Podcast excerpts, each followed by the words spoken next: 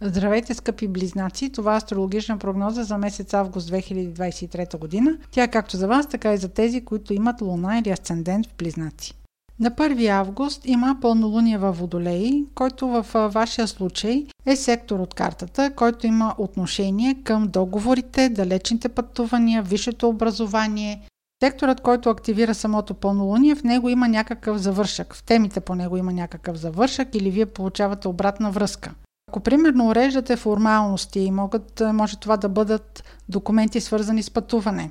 Може да са визии, може да са документи свързани с университети или с висше образование или с допълнителна професионална квалификация. Тук ще попаднете на нещо, което до момента не, не ви е било известно.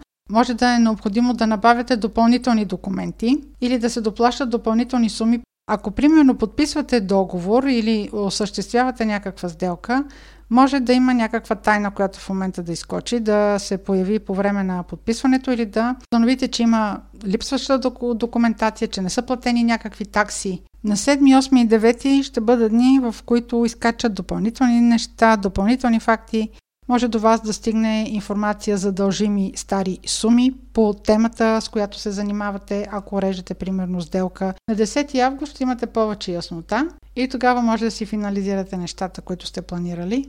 Следващият импулс в месеца ще дойде на 16 август, когато има новолуние в Лъв. Във вашия случай това е сектор от картата, който е свързан с комуникациите. Новолунието дава импулса за започване, за инициатива, може да имате желание да споделите някаква ваша идея. Периодът е добър за, примерно, презентация или интервюта, ако кандидатствате някъде за работа. Не очаквайте обаче комуникацията да протича гладко. Ще има нещо, което може да ви притеснява, като например задаване на лични въпроси. Въобще разговорите, които провеждате около 16 август, ще бъдат провокирани на лични теми. Може околните да се опитват да измъкват лична информация от вас, или дори тя да не касае вашия личен живот, да е свързана с нещо, което вие не желаете да споделяте, но в този момент ще се окаже, че пък езикът ви е доста развързан.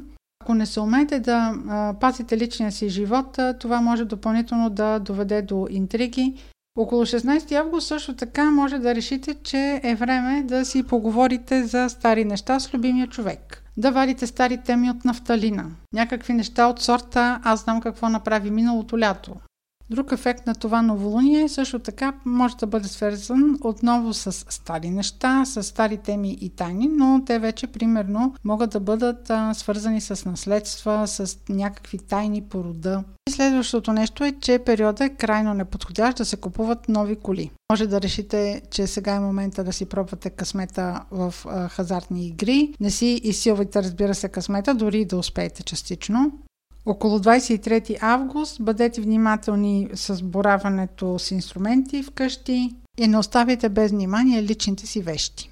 Това беше прогноза за Слънце, Луна или Асцендент Близнаци. Ако имате въпроси, може през сайта astrohouse.bg и през формите да запитвате там да ги изпращате. Аз ви желая успешен месец август и много Слънце!